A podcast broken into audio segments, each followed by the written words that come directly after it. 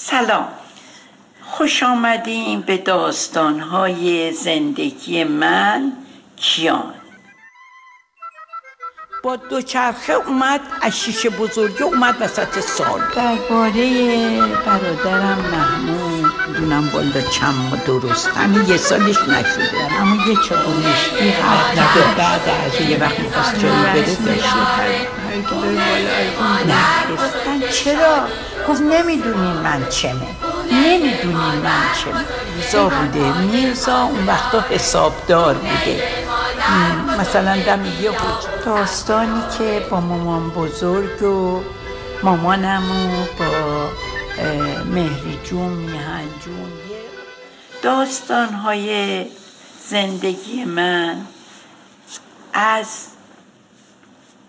12 اولیاش، از 7، 8، 9، 10 از 12 سالگی شروع شد با خواب و با زندگی روزانه و بچه‌داری و زندگی و وقت فراغت که نداشتم، شبام با عشقی که داشتم به کمک کردن به هم نوع.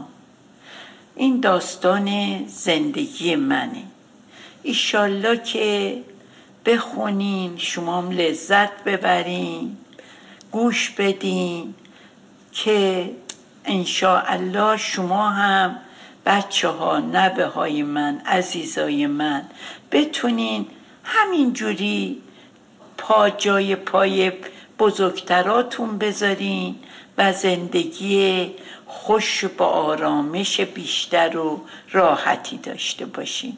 این تقاضای منه از همگی شما و یادگاری بینتون میذارم و میرم، مثل همه که میرم، و هر وقت که یه دونه از داستانا رو گوش دادین بگین مامان کیان روحت شاد باشه. همین، قربونتون برم.